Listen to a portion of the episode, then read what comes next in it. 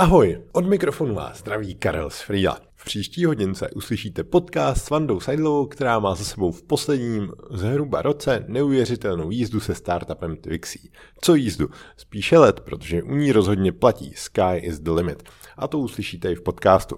Bavili jsme se o tom, jak v jejím osobně nejtěžším roce vybudovala firmu, která digitalizuje školky, jak udělala pilotní zkoušky a plno dalších věcí. Vanda také prozradila střípky z jejího života v Číně, o práci pro Interpol nebo pro nadaci Václava Havla. Ještě než se pustíme do podcastu, tak jen expresní rekapitulace novinek ve Freelu. Nově totiž umožňujeme zakládat úkol pomocí speciální URL adresy. Funguje to podobně jako když máte odkaz na e-mailovou adresu, která po prokliku otevře nový e-mail. Tak s tímto odkazem se vám otevře Freelo a máte předvyplněný úkol. No a pak je tam 100 dalších menších novinek, které ani nebudu rozebírat. Momentálně také hledáme do našeho podpalubí PHP vývojáře a může být z Pardubic nebo odkudkoliv ze světa.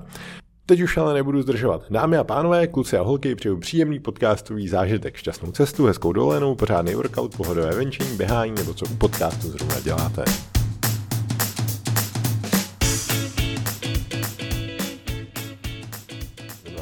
Okay. Kamera klapka.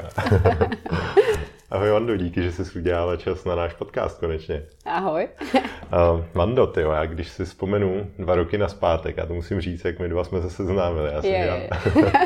uh, takový sásový malý mastermind. Uh, byl to listopad 2019 a byl tam Petr Boris Retína, Lukáš z Factoroidu a byla jsi tam taky ty. A my jsme byli, řekněme, s tím produktem trošku dál a vůbec s tím světem toho sásu. A ty tenkrát, no a kdo je ten tvůj zákazník a co je vize toho produktu a ty jsi tam na nás koukala, že co to sakra chceme vědět. a fast forward, to v dnešní době píše se o tebe ve Forbesu, CheckCrunchy, v E15 a já nevím kde všude a tvůj startup Twixy se úspěšně uh, rozvíjí, řekl bych, asi už směrem do celého světa. Mm-hmm. Takže velká gratulace, jsem, jsem na to. pišnej. a nedávno, nedávno navíc na Facebook dávala příspěvek, eh, jak ti Sas Vegas kompletně změnil život. Tak co je Twixy, a co to by bylo za jízdu? Přibliž nám to trochu. Eh, Děkuji za to, no. Poslední rok, poslední dva roky byly mega jízda a poslední rok byla ultra mega jízda. Uh, máš pravdu, my jsme se seznámili na SaaS Movementu a potom vlastně na nějakým tom mastermindíku, kde uh, Twixy v té době existovalo tři měsíce a my jsme byli totálně na začátku. Byla to two-man show v zásadě a a vlastně nevěděli jsme nic. Jako v kontextu nejen dneška, ale my jsme opravdu o tom nevěděli nic. A všechno jsme chtěli vědět. My jsme strašně uh, se chtěli dozvídat, jak to dělat. Uh, a já jsem se prostě naučila s lidma konzultovat a nechat si poradit. Takže tenkrát jsme byli fakt na začátku všeho. A když se na to dneska podívám zpětně, tak ani tomu nemůžu uvěřit. Já za sebou měla nějaký už podnikání, ale samozřejmě bylo to úplně něco jiného, než tvořit technologický startup. A, no a první rok, my jsme vlastně vznikli v létě 2019, v září jsme šli do prvních zákazníků, takže v té době jsme měli, když jsme se bavili, nevím, pět platících zákazníků a tržby 2000 korun nebo tak něco měsíčně. takže to byl uh, začátek. První rok jsme to drželi hodně pod pokličkou, no a v Sas Vegas, a, což bylo srpen 2020 takže přesně o rok později a zase začátek toho školního roku, podle kterého my jedeme, tak eh, tam mi to změnilo život, eh, protože byl lockdown. Byl- já jsem vlastně dojížděla z Itálie, takže velice komplikovanou cestou jsem se na tu akci strašně těšila. Já když jsem viděla ten seznam lidí, kteří tam budou, tak jsem si říkala, wow, tady musím prostě konzultovat a Přijela jsem tam a vlastně uh, strašně moc mi to tam dalo. Potkala jsem tam spoustu skvělých lidí a potkala jsem tam uh, atmosféru, kde lidi se nebáli poradit. A když jsem se o tom tuď vrátila, tak jsem vlastně si sezvala svůj tým, což už bylo, řekněme, nějakých šest lidí v té době.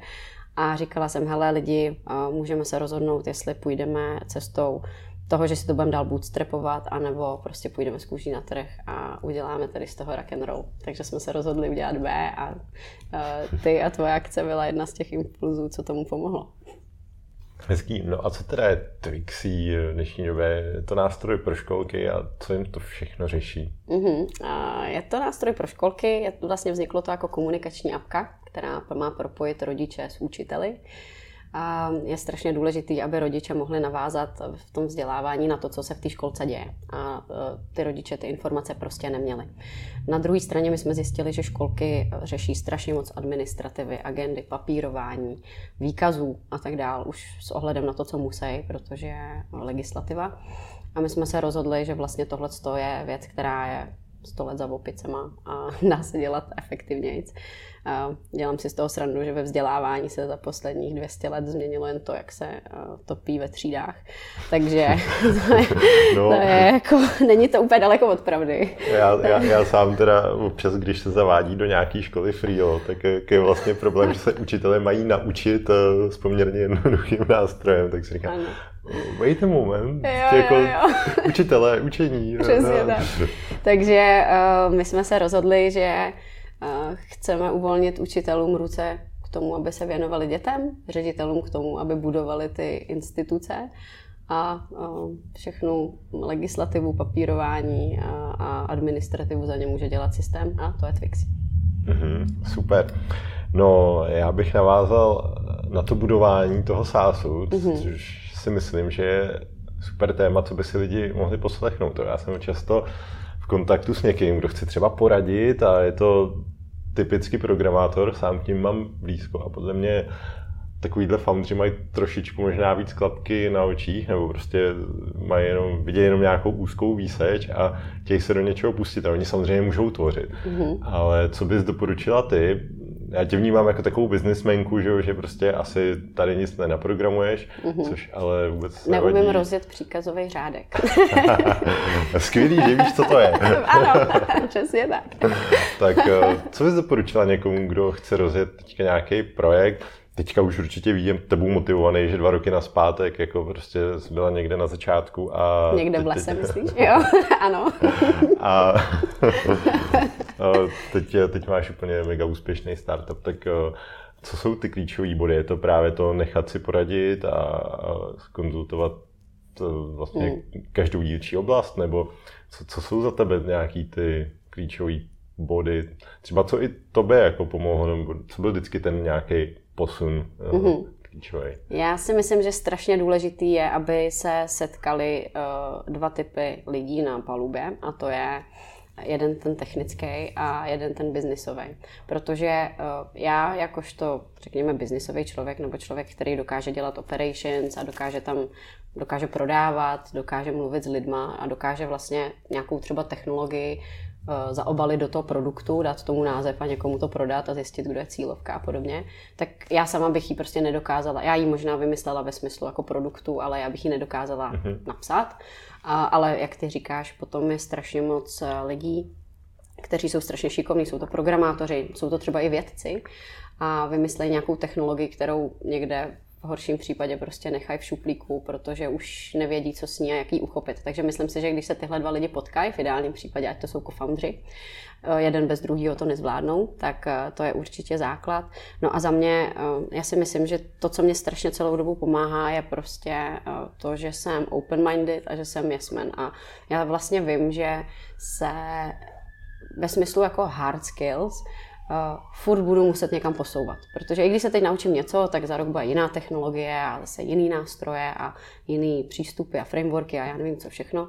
Takže myslím si, že to není o tomhle, ale že to je uh, za mě jako z pozice teda toho foundera, je to o těch human skills, uh, o tom vlastně uh, umět výst ty lidi nějakým způsobem a mít otevřenou hlavu na to, že já vlastně nevím všechno a naopak se obklopovat lidma, který ty který věci vědí líp než já.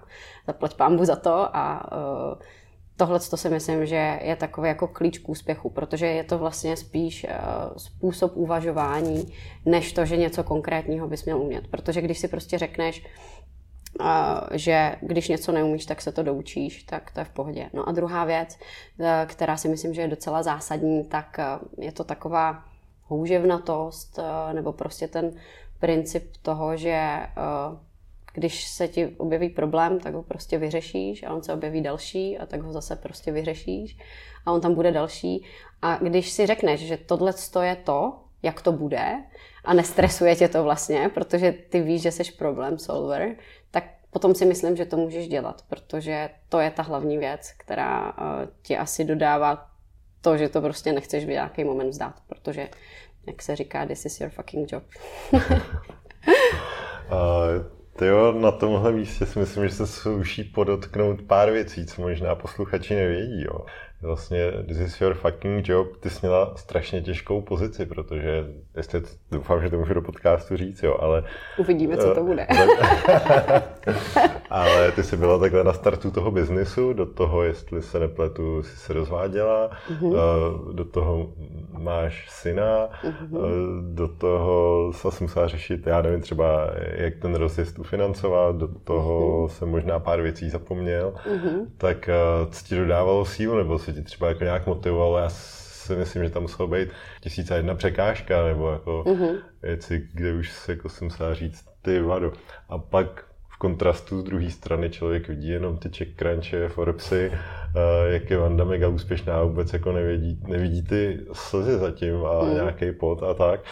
Teď jsem si ještě, ještě rozpomněl vlastně, že jsi měla zdravotní trable nějaký docela mm-hmm. v tu samou domu, tak mm-hmm co, co, co to všechno bylo a co, co bylo to, co ti pomohlo vždycky v nějaký té těžké chvíli. Jestli něco, jestli to nebyla jenom to tvoje fakt vnitřní houževnatost. Hele, tě, já mám kamarádku, která mi řekla takovou krásnou větu, uh, ale Bůh každému nadělí jenom to, kolik unese. A já říkám, ty vole, můj Bůh je nějaký fakt hodně vtipný. Takový šprýmář, jo, bych řekla. Uh, u mě to bylo o tom, že já jsem už v předchozím vlastně podnikání, v předchozím působení hodně věcí valila jakoby dopředu. Vždycky jsem fungovala hodně tak jako naspídovaně. Dneska možná by mi řekli, že mám ADHD nebo tak něco. Radši se na to nepůjdu nikde ptát.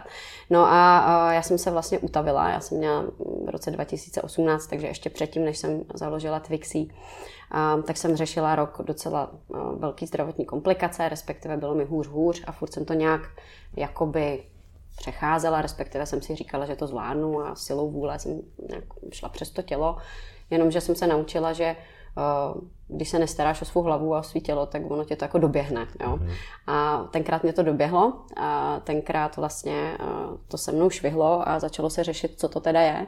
A eh, v zásadě po nějakých peripetích a nějakých vyšetřeních zjistili, že jsem měla vlastně 5 cm nádor v čelistní dutině No tak to byl trošku velký wake-up call, uh, takže proběhla operace a já těsně před tou operací jsem si uvědomila, že když se z té operace teda neprobudím, a jestli jsem tady jako doteď působila a žila tak, jak jsem vlastně chtěla, jestli jsem udělala to, co jsem chtěla a jestli jsem, v té době jsem měla dvouletýho syna, jestli jsem tady po sobě nechala informace, jak chce, aby bylo naložený s ním a uvědomila jsem si, že ne. A prostě na všechny ty věci jsem si řekla, že ne a strašně mě to začalo psychovat.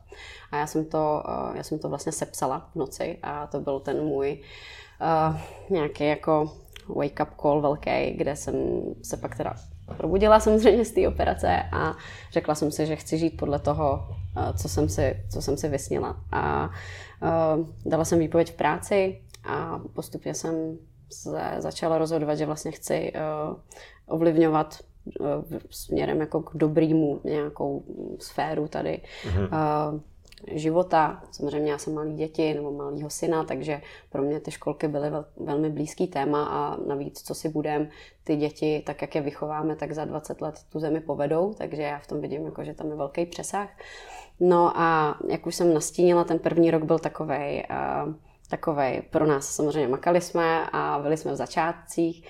Zároveň do toho jsem začala řešit to, že mm, si to samozřejmě eh, odnášelo nějaký daně eh, ve smyslu osobního života a eh, hlavně já jsem se změnila osobně, tím, že jsem se změnila právě po tyhle ty zdravotní události, tak vlastně jsem začala na život koukat jinak a zjistili jsme bohužel teda doma, že najednou to není úplně kompatibilní, takže já jsem do toho začala řešit rozvod, do toho přišel covid, do toho přišly ještě nějaký jako další rodinný teda šílenosti, kde bráchovi se narodilo miminko, který je velmi těžce nemocný, vlastně postižený a vlastně to bylo jako snad měsíc za měsícem tam přicházely tyhle ty věci a můžu ti říct, že to byl nejúspěšnější rok mého života ve smyslu práce a nejšílenější a nejhorší rok mého života ve smyslu osobního života a byl to obrovský konflikt v jeden den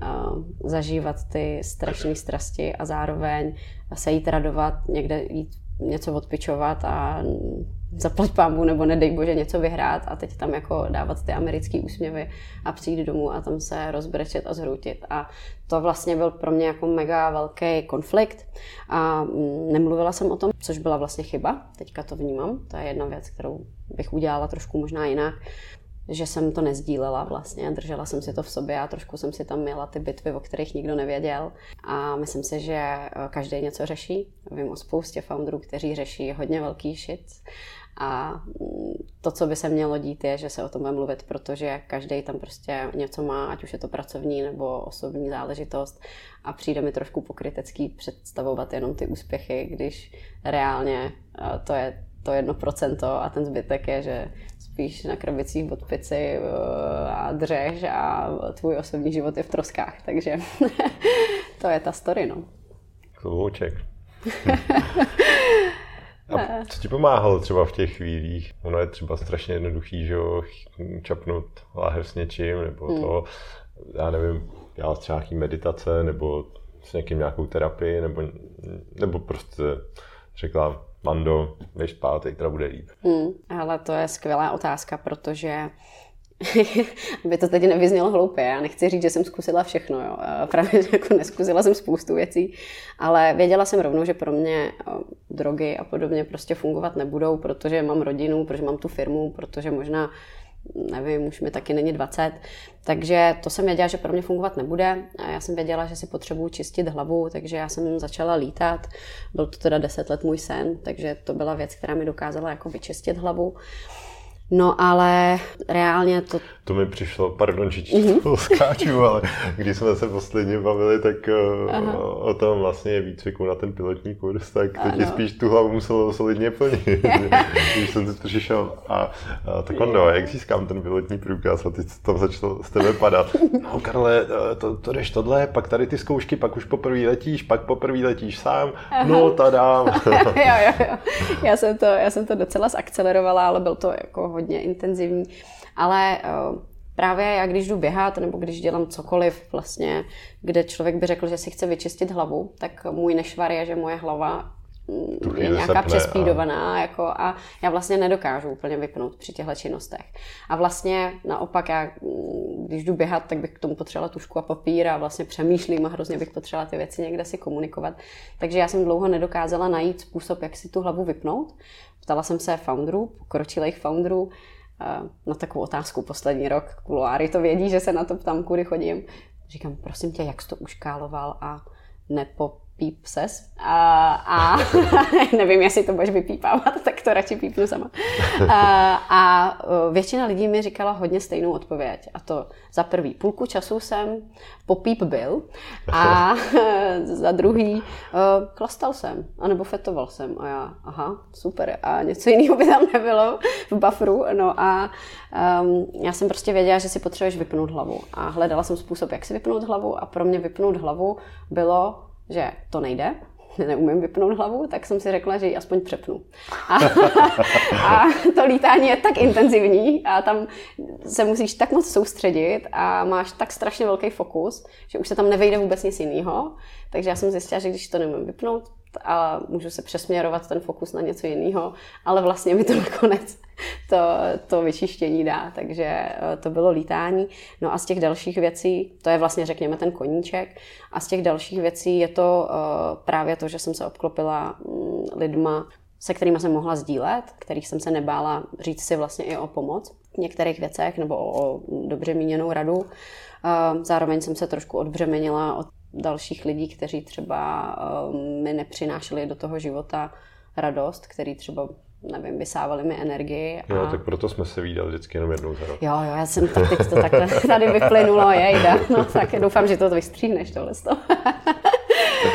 Takže bylo to o tomhle, no a samozřejmě uh, potom asi ve zkratce mm, věnovat se prostě mm, tělu a duši nějakým způsobem, protože bez toho to nejde, to už jsem pochopila, prostě silou vůle to neurveš.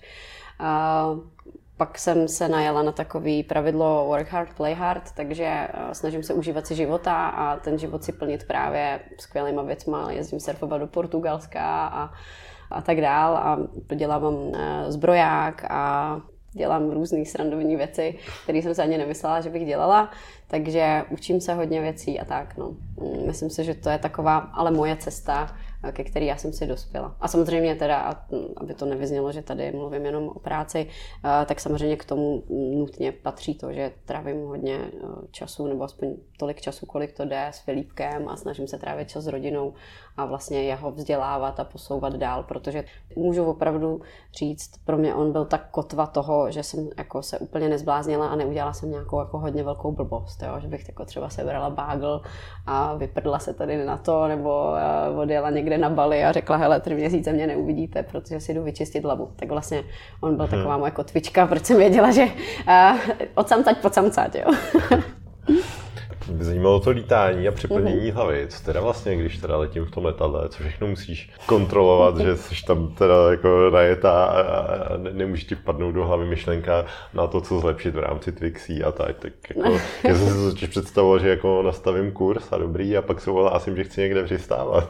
jo, jo, jo. hele, máš letadla, který mají samozřejmě autopilot. Uh, nicméně autopilot pořád neznamená, že to samo letí, jo. To je taková jako sranda. Moje letadlo nemá autopilot, pilot, moje letadlo eh, lítá asi pomalejc než tvý auto, bych řekla, takže, ale to... no, já, já se tolik těch pokud za rychlost nedostávám. Jo, jo, jo. takže, uh, hele, je to o, už o velký přípravě předtím. Vlastně, než někam letíš, tak si musíš udělat docela detailní přípravu té cesty.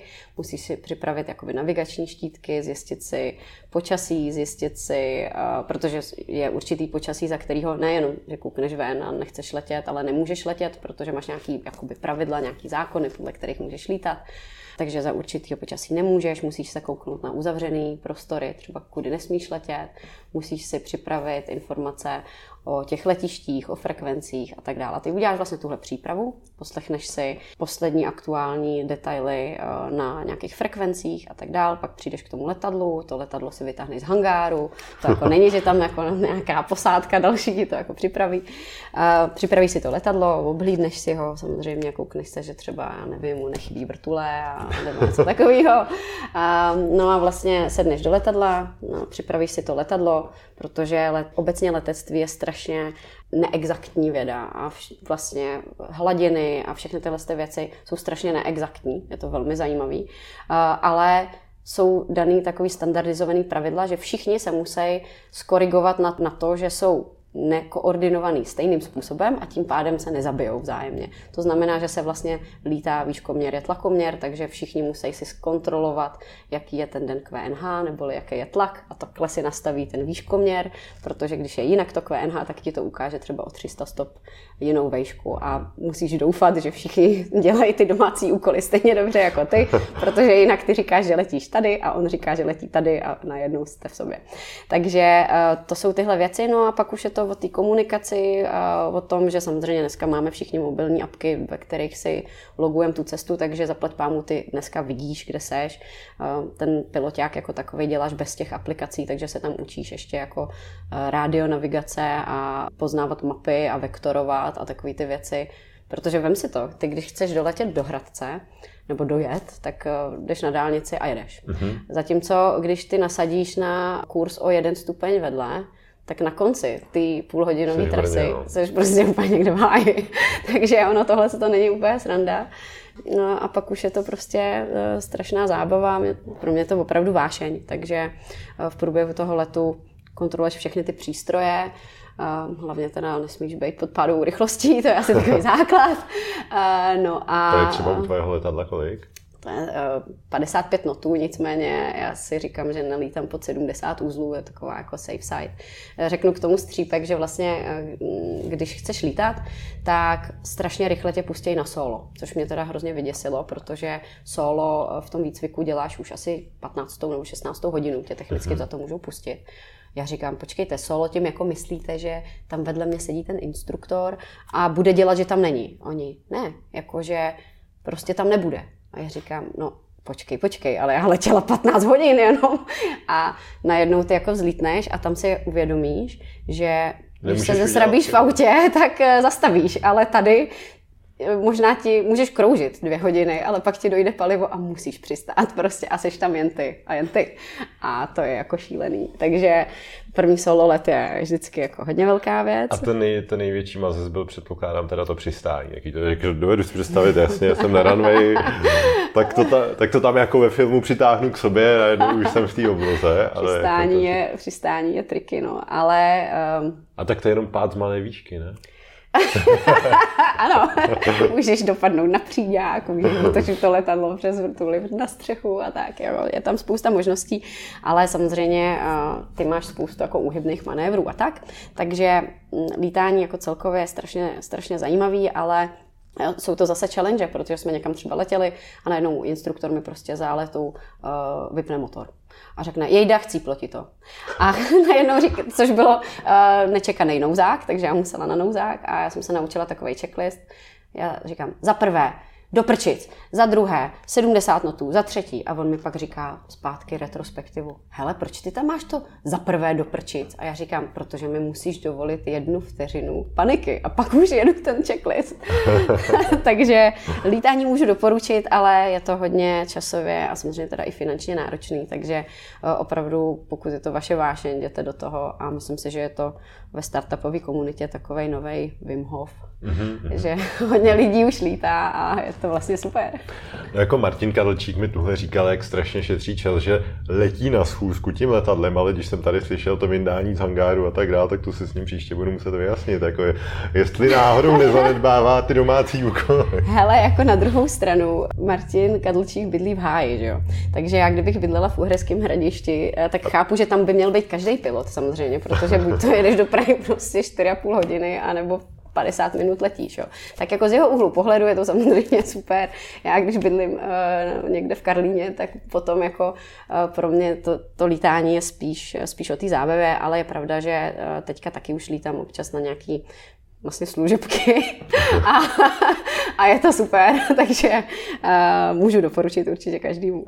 Ty jo, když jsme u toho, to jsou takový skoro až typy k produktivitě, tak mě by zajímalo, jak ty funguješ, pracuješ, třeba bych nasát nějaký nový know-how na nějaký moje školení, jo, protože starat se o syna, užívat si lítání a vlastně rozvíjet startup docela široce, tak jako, jak to stíháš všechno? Ale já si myslím, že trošku moje výhoda, a to nevím, jestli jde naučit, to mi asi spíš dal ten bůh do vínku, eh, je to, že já jsem jako multitasker. Že vlastně já jsem zvyklá dělat víc věcí najednou a vůbec mě to nestresuje, naopak mě možná spíš stresuje dělat jako najednou jednu věc, protože mi to přijde děsně eh, neefektivně strávený čas.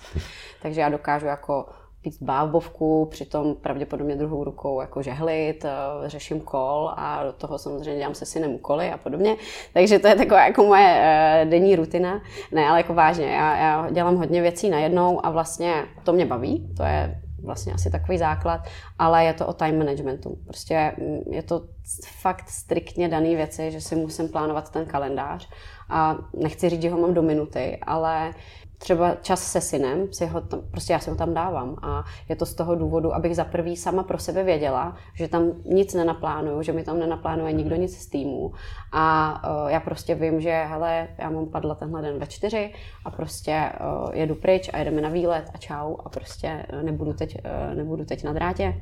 Zároveň to, co dělám uh, z pozice Filipka a vlastně někdo se mě na to ptal, jak to řeší rodiče, abys neměl ten blbej pocit, že vlastně šidíš ty děti a teď vlastně šidíš i tu firmu, i ty děti a teď jako co s tím, tak uh, já to prostě mám nastavený tak, že já dělám jedno nebo druhý, ale snažím se nedělat jako obě ty věci najednou. Uh, zní to tvrdě, ale pro mě vlastně já s Filipkem buď to jsem a chci se mu ale věnovat fakt naplno, to znamená žádný, že mám počítač a vydrž chvíli, a nebo, nebo s ním prostě nejsem a jsem v práci do půlnoci a Filipek je se svým tatínkem a prostě já vím, že se věnuju té práci, ale nekombinuju to. No, takže je to kalendář a je to to, že mě to baví, no, že jsem asi jako blázen a tohle mi nevadí. Tak jo, mě by ještě zajímalo, když jsme teda u tebe, Jaký jsi jako měla dětství? Četl jsem o tobě, že jsi byla v Číně, v Americe, že jsi vlastně podnikala už od 14 let, tak mm-hmm. třeba co byla teda ta, co byl ten tvůj první projekt a tak, jestli mm-hmm. můžeš říct? Hele, um, můj background je úplně uh, jiný, než by vlastně se očekávalo. Já jsem z rodiny vlastně státních zaměstnanců, rodiče oba dva doteď pracují na ministerstvech, uh, nikdy jsme neměli vlastně v rodině nikoho, kdo by podnikal a vlastně mě tak trošku nechápou, proč se pořád za něčím ženu. Jako, takže neměla jsem tam eh, žádný tlaky eh, ze strany jakoby rodiny. Mm, na druhou stranu moje rodina mi dala strašně moc možností se věnovat tomu, čemu jsem kdy chtěla. Když jsem jim eh, v devíti letech řekla, že chci přestat dělat balet a že bych chtěla začít dělat fotbal, tak moje rodina řekla, že a, že dobře, ale že ne, že se budu flákat, ale že mě zapíšou do týmu a prostě dali mi tu možnost, takže jako já jsem měla ten support ze strany rodiny vždycky, ale nechtěli, aby, aby jsme se prostě flákali, takže aby jsme něco dělali. A já jsem studovala Gimple a vždycky mě bavily mezinárodní vztahy, takže um, to byla věc, který jsem se strašně chtěla věnovat. Moje první práce, já jsem chtěla pracovat, ale když tě 14, tak tě jako úplně nikde nechtěj.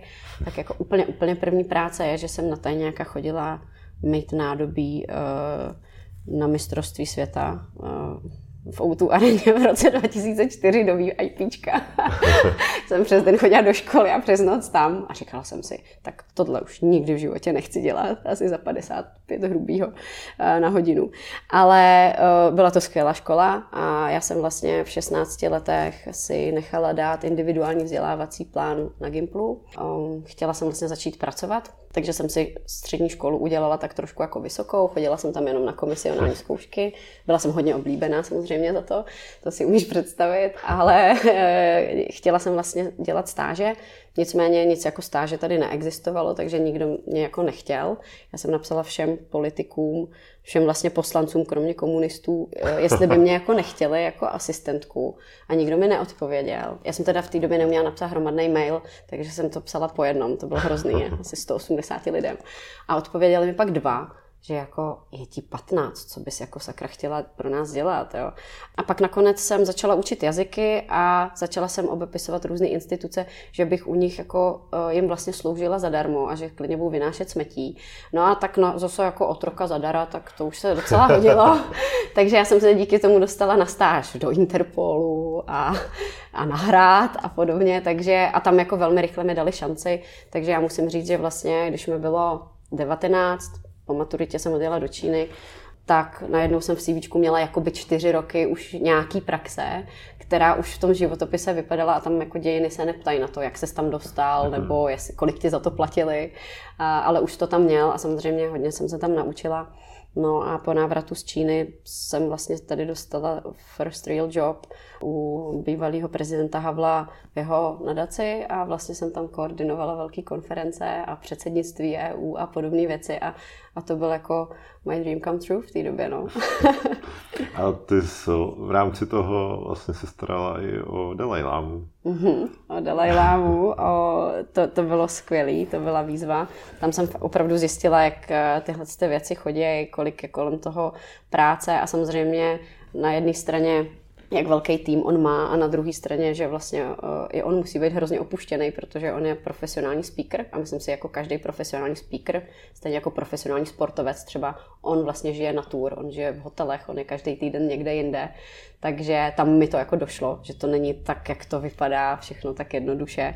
A zároveň jsem zjistila um, v té práci, že není všechno tak, jak se zdá a že ta diplomacie není jenom hezká, že to má samozřejmě i svý temné stránky a, někdy v té době jsem si řekla, že asi chci být na straně toho, kdo dokáže o něčem rozhodovat víc, než, než jenom o tom mluvit.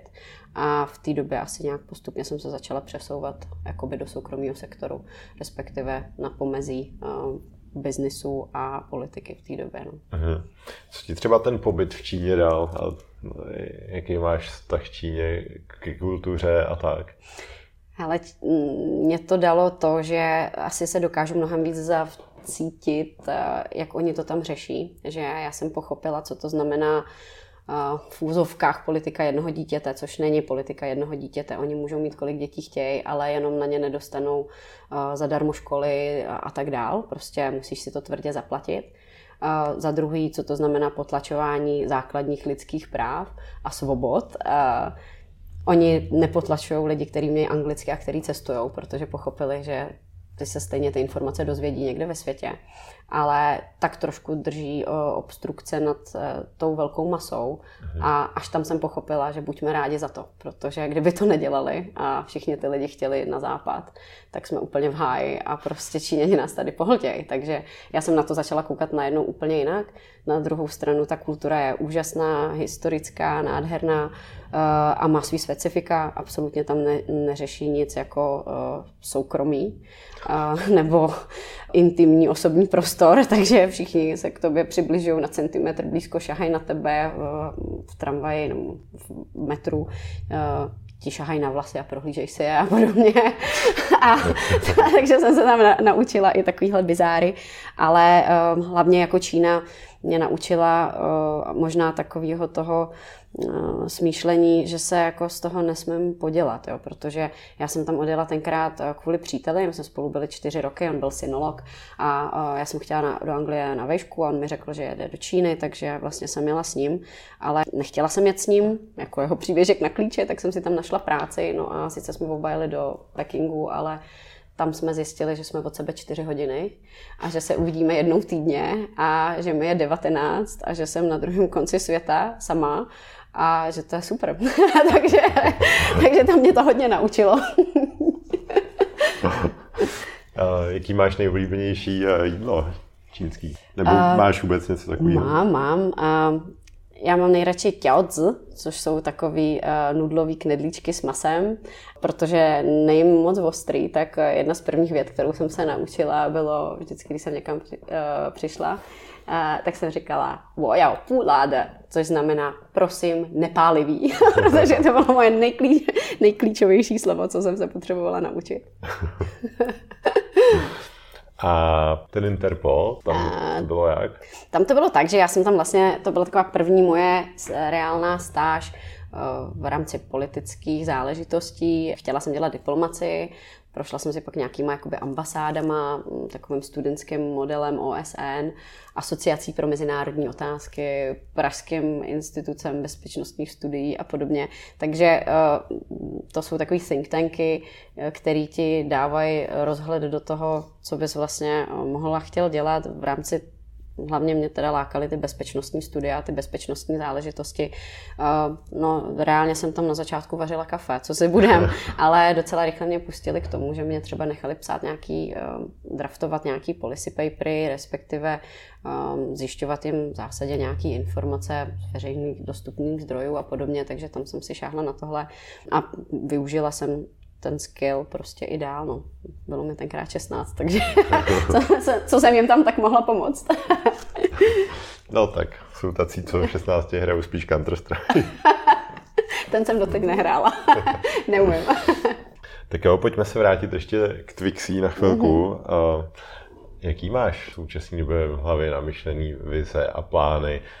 Když to ukotvím, teďka to teda pomáhá školkám řešit nějakou mm. legislativu, primárně v Čechách jsou tvoje vize, jak vidíš třeba nějakou školku, já nevím, za 10-15 let v tvých očích. Mm-hmm. Je to o tom, že já jako rodič si vezmu, já nevím, tablet, tam si vyberu, že OK, tak na příští rok se hlásím tady do té školky, teď mám dítě na cestě, nebo jo, to už by mělo být asi na světě, já nevím, kolika mm-hmm. si chodí. Ne, pro mě tak daleko. Ve dvou, ve třech letech. Dobře, tak Plánuju dítě. Pozor, v České republice, v cizině po třeba dvou měsících, takže tam jsou tyhle ty jesličky od miminek. Hele, my teďka expandujeme do ciziny, to znamená, my jsme primárně v České republice, na Slovensku a máme dneska školky eh, v pěti afrických zemích, eh, v Togu, Ganě, eh, Zimbabwe, Tanzánii a v Nigerii. Zároveň expandujeme do Ruska a do ještě pár takových jako srandovních zemí.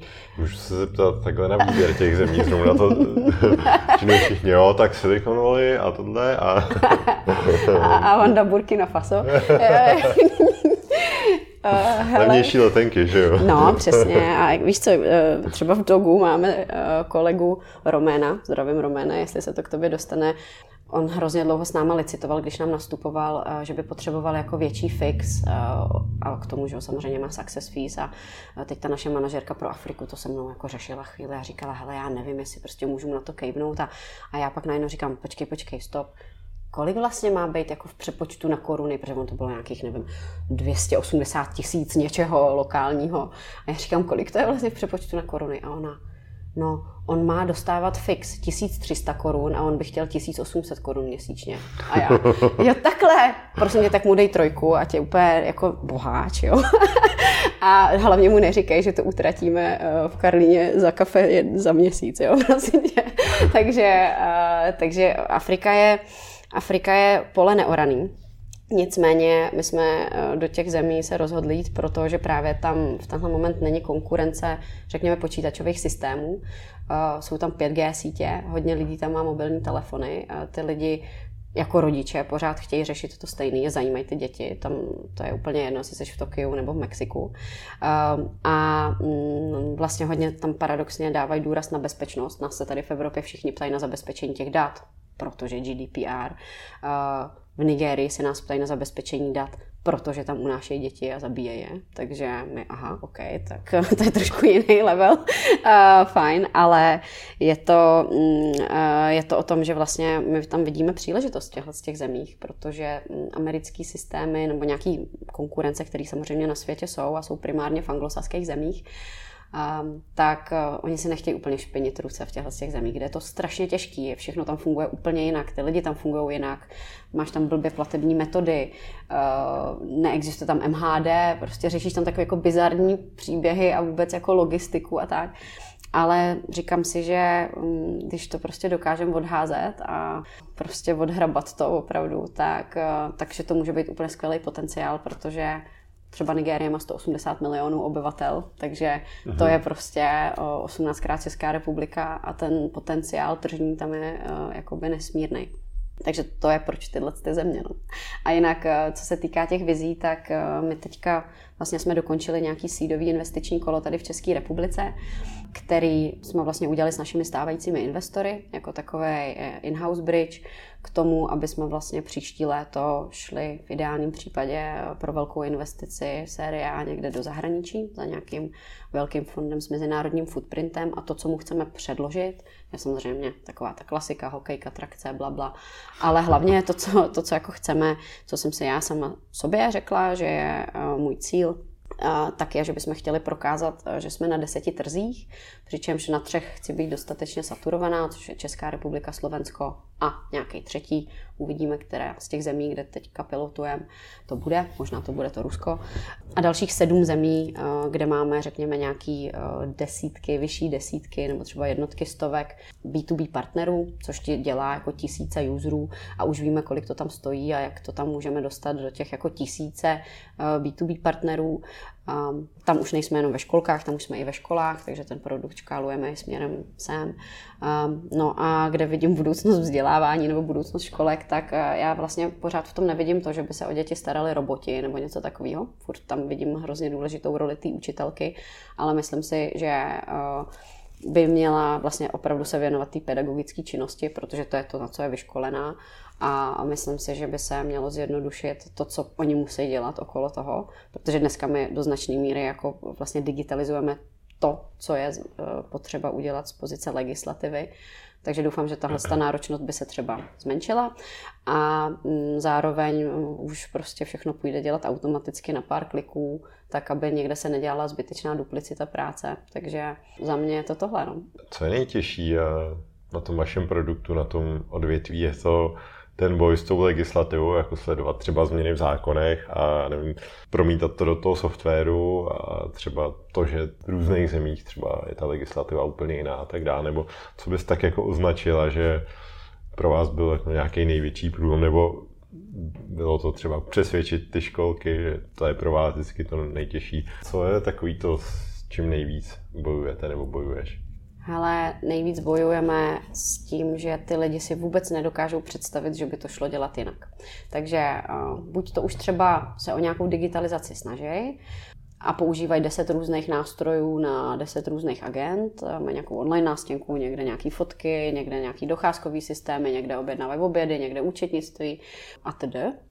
A, a my tam přijdeme s Twixí a někdy na to kouká Ježíš další systém. A my jim říkáme, ne, vy právě dumpněte všechny ty ostatní a máte jen ten jeden. Tam je to lehčí, protože to už jsou lidi, kteří přišli na to, že ty věci jdou dělat efektivněji. Mnohem horší je, že je tady ještě pořád strašně moc eh, velký nešvar toho, že se to prostě nevím, roky, desítky let dělalo fakt po staru. Pamatuješ si určitě svoje, nevím, žákovské knížky a třídní knihy. A to už se v dnešní době nepoužívá. No, jako uh, už téměř ne, ale ne, nejsme od toho daleko. A třeba ve školkách prostě se docházku docházky standardně čárkují prostě na papírky a podobně. Takže je to spíš o tomhle tom vlastně uvědomit si, že to jde dělat jinak. A potom bojujeme druhou věc, eh, samozřejmě s cenou teď mluvím teda o České republice, protože eh, každý, kdo dělá v technologiích, nám říká, že eh, Twixy je strašně levný, že jsme se úplně zbláznili, protože ta školka jako celá si to může koupit od pár sto korun měsíčně a nejvyšší balíček stojí asi 2,5 tisíce korun na měsíc na celou školku, na všechny děti, takže ti to vyjde na nějakých třeba 9 korun eh, na měsíc na dítě. A, takže všichni říkají, to je strašně levný. A školky nám říkají, pane bože, to je strašně drahý. A, chceme za to platit 10% té ceny. A, s tímhle s tím bojujem. Prostě Češi nejsou zvyklí platit za technologie. A, a v tom světě samozřejmě legislativa je jedna věc, ale my ve světě vlastně neškálujeme nebo nelokalizujeme směrem do té legislativy.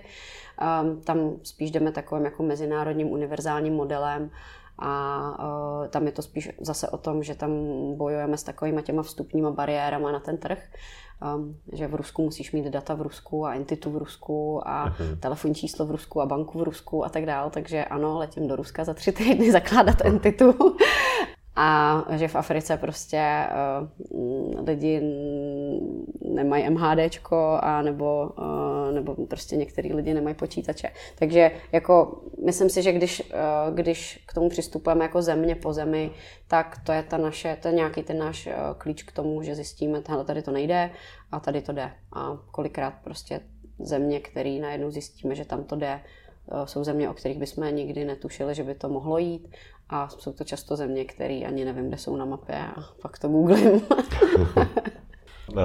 Vy vlastně oslovujete ty zákazníky v těch zemích formou nějakého marketingu, anebo cílená obchodní činnost, hmm. ať už LinkedIn, nebo prostě prostě nějaká práce nějakého obchodníka, tak vy tohle to máte jak? Ale eh, teďka to v zásadě začíná ve větším a jdeme na to oběma způsoby.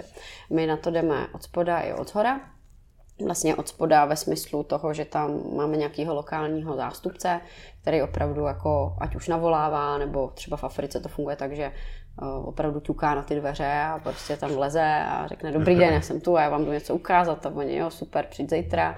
A takhle to tam jako chodí, takže tam jdeme totální door to door. A samozřejmě druhá cesta je online. Eh, my jsme vlastně celý produkt překlopili do onlineu teprve čtyři týdny zpátky, teď myslím do onlineu ve smyslu online onboardingu, protože každýho klienta v České republice vlastně onboardoval náš support team to znamená, když s náma ta školka chtěla spolupracovat, tak mu to prostě rozjeli to demo a všechno s nimi dělali. Trošku je vedli za ručičku a my jsme jim vlastně dneska už umožnili eh, si rozjet to demo odkudkoliv ze světa během pár kliků.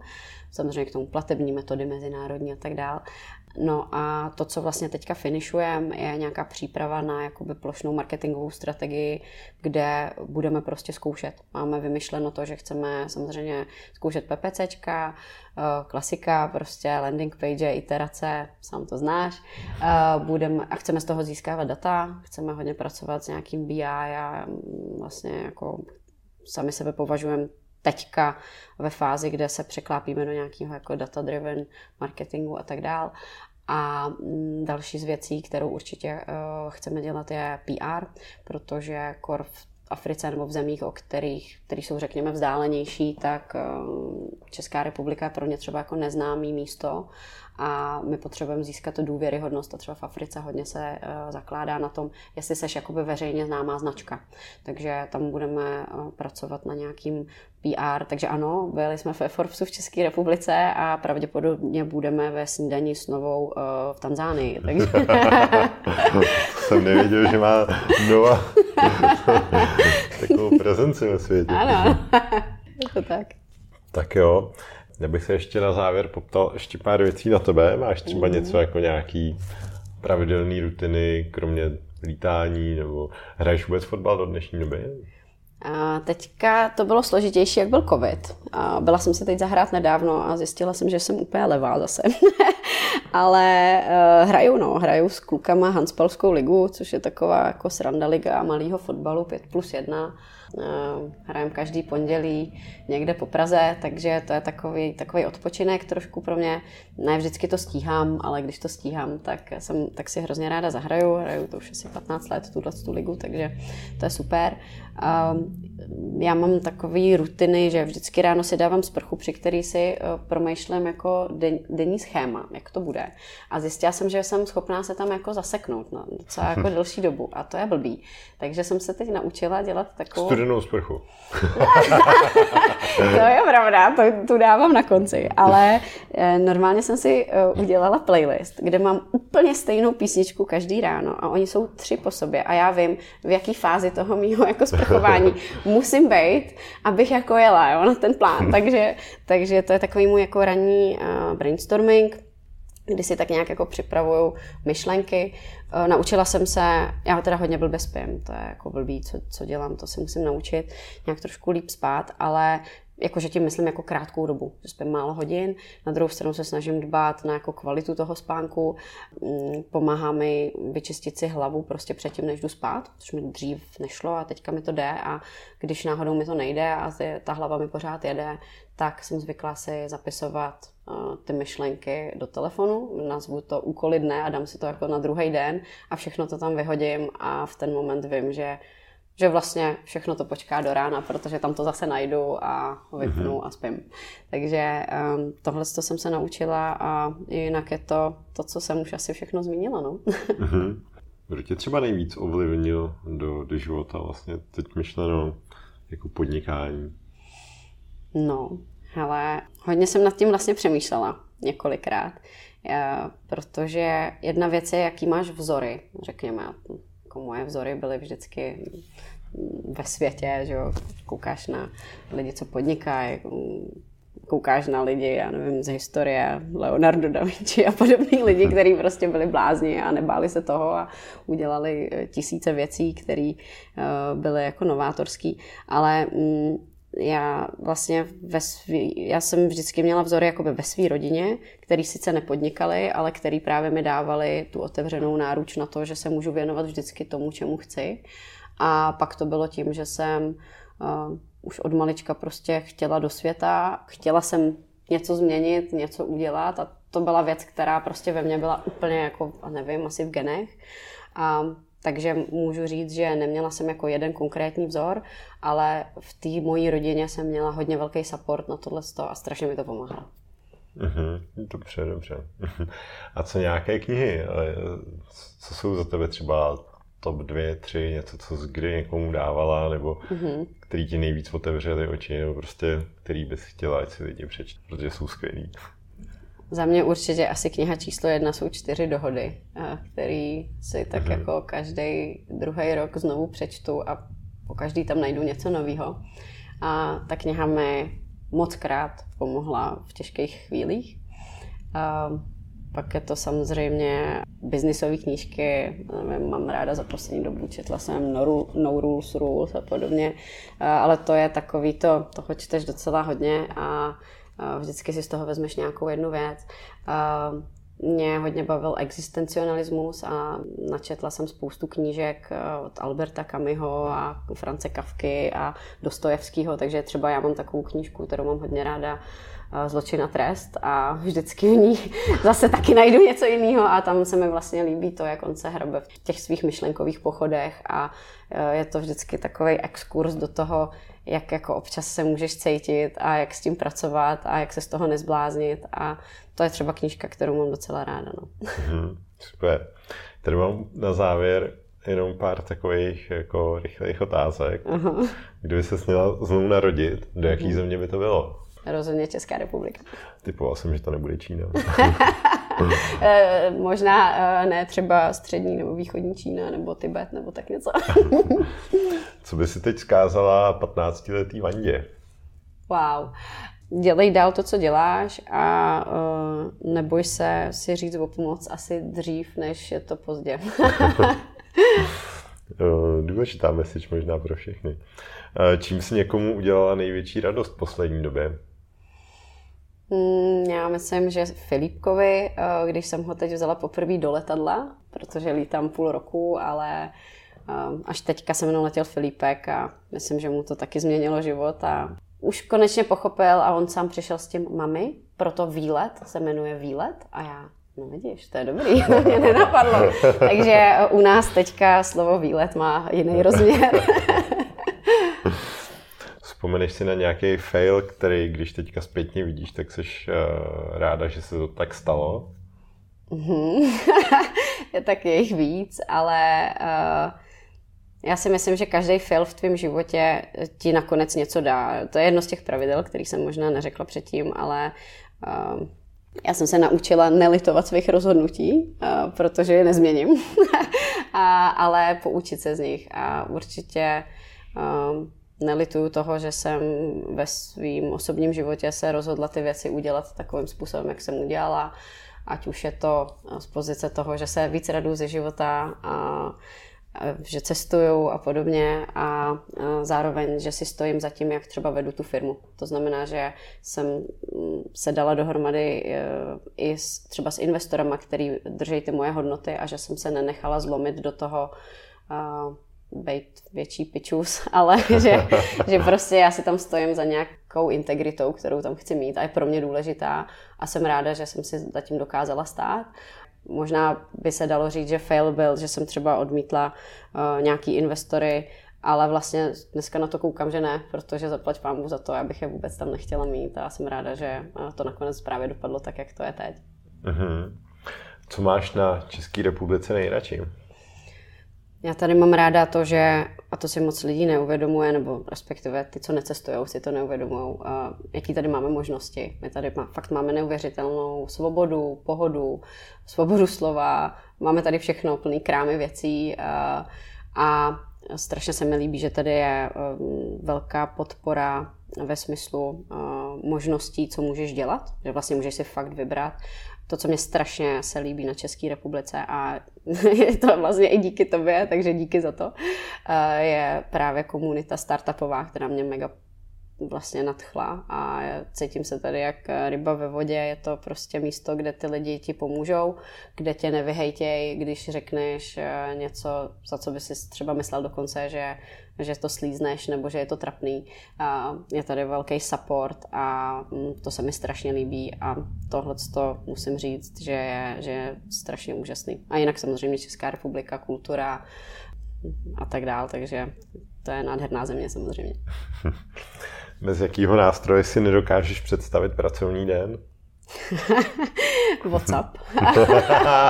a já, a já, pak si dáme to školení, ty promiňte, Všichni máme Slack a jen Vanda má WhatsApp. Uh, takže WhatsApp a ClickUp uh, a, a dalších 800 záložek mým chromů na 20 podzáložkách. Ach jo, já ti rozumím. Mando, kdo je podle tebe úspěšný? Mm-hmm. Já si myslím, že je úspěšných spoustu lidí a myslím si, že ty konkrétní lidi, který já bych považovala za úspěšný, si paradoxně třeba často myslí, že úspěšný nejsou. A protože čím dál seš, tím máš větší pocit, že uh, seš méně daleko. Takže nechci tady jmenovat nějakého jednoho konkrétního člověka, ať už ze světa nebo z České republiky, protože myslím, že všichni sledujeme stejné kanály. Uh, Možná bych mohla odpovědět i nějak víc filozoficky, ale já to prostě vnímám tak, že úspěch je strašně individuální perspektiva toho, co to je vlastně za měřítko. Jo. Já jsem si mohla myslet, když jsem založila Twixy, že úspěch je mít prvního klienta. Že? A, a teďka jich mám tisíce a přijde mi, že jsme úplně totálně na začátku a že co to sakra děláme, jo? takže kolik máme ještě jako práce před sebou. Takže myslím si, že je to hodně subjektivní záležitost. Ale na druhou stranu, a možná je fajn, aby to tady zaznělo, eh, myslím si, že je dobrý, aby se člověk dokázal někdy za něco jako jako potěšit nebo říct si, že vlastně to ten úspěch byl.